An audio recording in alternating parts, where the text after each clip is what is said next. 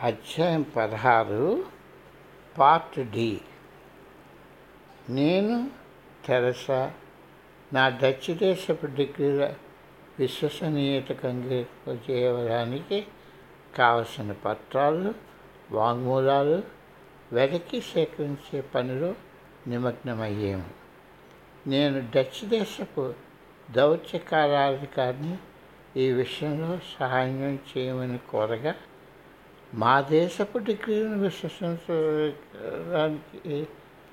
విశ్వసించలేదా అని మండిపడ్డాడు దానిపై వాచ్యం వేయమన్నారు నేను ఇంతకుముందు విశ్లేషించినట్టుగానే అమెరికా డచ్ డిగ్రీల సమానత్వాన్ని ఘోషిస్తూ ఏడు విశ్వవిద్యాలయం వాటర్డామ్ విశ్వవిద్యాలయం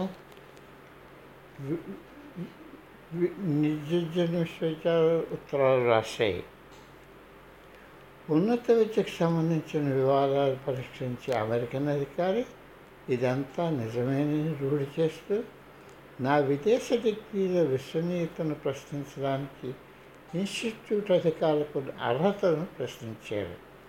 చాలా కాలం పట్టిన ప్రమాణీకరించడానికి తగు చక్కని రికార్డును మేము పోగు చేశాము. నేను రికార్డును తీసుకుని చైర్మన్ గారి టేబుల్పై ఈ రిపోర్ట్ను పెట్టాను. ఆయన దానిలో ఉన్నదేమిటో వెంటనే గుర్తించాడు. చికాకుతో నా వంక చూసి ఇంకా దీని గురించి ఆలోచిస్తున్నావా? అని అడిగాడు. ఇక మీద ఏమాత్రం ఉండదు. ఇదంతా సంపూర్ణంగా ఉంది. ఇదంతా నీదే అని చెప్పి నాలో నేను సంతోషిస్తూ ఆయన ఆఫీస్ నుండి బయటకు వచ్చాను. నాకు సంబంధించినంత వరకు ఈ దావా ముగిసిపోయింది. నా పదవి కోసం పడ్డ పడ్డవారికి మాత్రం నా కొత్త డిగ్రీ ఇంకొక కొత్త సమస్యను తీసుకుని వచ్చింది.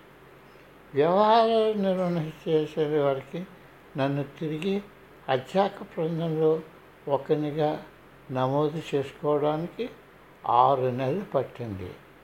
కానీ నా డిగ్రీలో ఎక్కువ వాటిని దాని నుండి తీసివేశారు.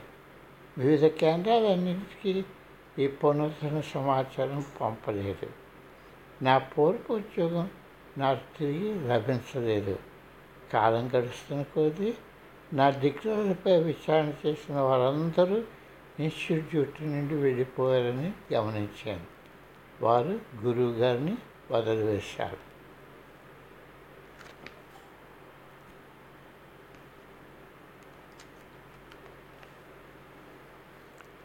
మరుసటి రోజు ఉదయం సాయంత్రం నేను తెరస స్వామీజీ గదిలో అతిథులుగా కూర్చున్నాను నీ స్నేహితుడు ఎవరో నువ్వు తెలుసుకోవాలని నేను కోరాను.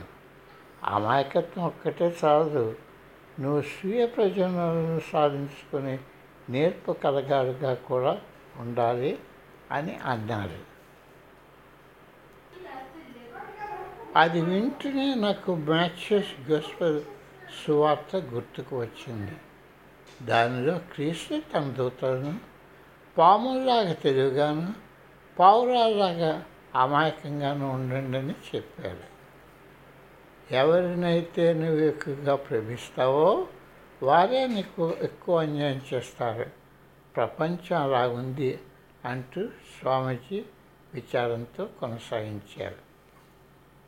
ఇంకొకసారి నేను వేరే గ్రహానికి ప్రయాణిస్తాను. మీరు నాతో రావచ్చును అని నేను ఆయనతో చెప్పాను.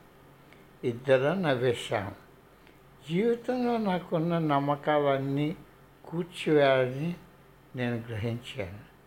నా నమ్మకాల గృహాన్ని కూలదోసి అనుభవాల కోటలో దాన్ని పునఃస్థాపితం చేయాలి.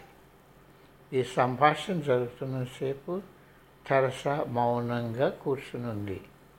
ఆఖరకు ఆవిడ గురువు గారు వంక చెమర్చిన కళతో స్వామీజీ మీరు మమ్మల్ని చంపేశారు అని అంది.